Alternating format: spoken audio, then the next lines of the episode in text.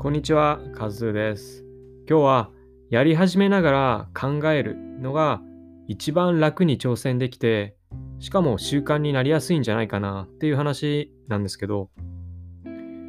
何かをこう習慣にしたい、まあ、毎日続けていきたいっていう時にコツがあるとしたら、なんかハードルを下げることかなと思うんですよ。毎日のなんか高い設定にしすぎちゃうとやっぱりきつくて続けられなかったりするじゃないですか。だから最初はなんか一個一個のハードルを下げてこう毎日続けれるようにするっていうのが、うん、習慣になりやすいのかなと。そしたらとりあえず毎日手をつけるってことができるじゃないですか。で、やり始めながら考えるとどういうことか、どういういいことが、まあ、あるかと。やり始めながら考えるって、まあ、とりあえずもうやっちゃう、やり始めちゃうってことなんですけど、それってハードルがもうほぼゼロじゃないですか。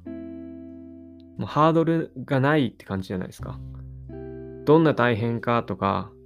まあ何をどうしたらいいかとか、そういうことをもう考える前に、とりあえずもう始めちゃう。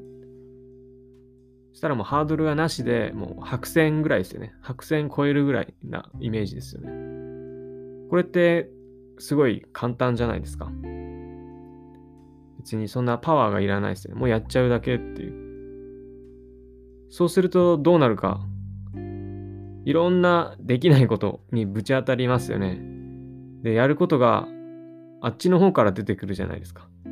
こう進んでいこうとしたら、あこれはこうしないといけないんだって。その都度、これはこれか。あって、こう、やることが、その度にこう一個一個出てきて、それをなんか処理するというか、頑張って乗り越えていくわけですよね。勝手に少しずつ少しずつ。なんか、そうしたら、ある程度のとこまで来て、パッて後ろ見たら、あ、いつの間にかこんなとこ来てるな。ってなるんじゃないかなと。後ろ見たら、なんか何個かハードルも飛んでるわ。で、前見たら、まあ同じようにハードルが並んでる。じゃあ、これまで通り、あの、一個一個、まあ、頑張っていけばいいんだな、って思って、しかもその時点である程度こなしてるんで、なんか、こう、いいリズムができて、習慣化しやすいのかな、なんて思うんですよ。これがね、逆に、やる前に考えるってどういうことかっていうと、なんか、ハードルをなんか一個も飛んでないのに、うん、すっごい先に20個ぐらいハードルがバーって並んでるのが見えてしまうと。そしたら飛ぶ気なくなっちゃうじゃないですか、やっぱり。一個も飛んでなくてどんぐらい大変なのかわかんないって勝手に想像して、で、それがもう2、30個並んでると。その先まで行かないとって思ってたら、なかなか飛ぶ気なんないですよね。これってなんか、要は始めるまでに時間もかかっちゃうし、始めるための力、気持ちの意志の力みたいなの必要ですよね。やろうって。しかも、たとえ1個飛んだとしても、それがまあまあ大変で、本当は続けていけるレベルなのに、先が見えすぎて、これをあと20回、それ以上やんないといけないんだって思ったら、結構こう、心が折れやすくなっちゃうのかなって思うんですよ。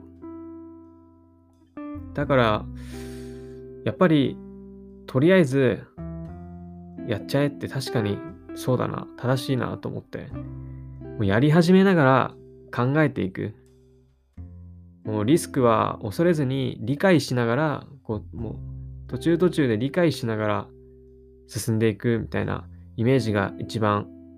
簡単に挑戦できて、しかも結果習慣にもなりやすいんじゃないかなと思います。はい。ここまで聞いてくれてありがとうございます。なら、またねー。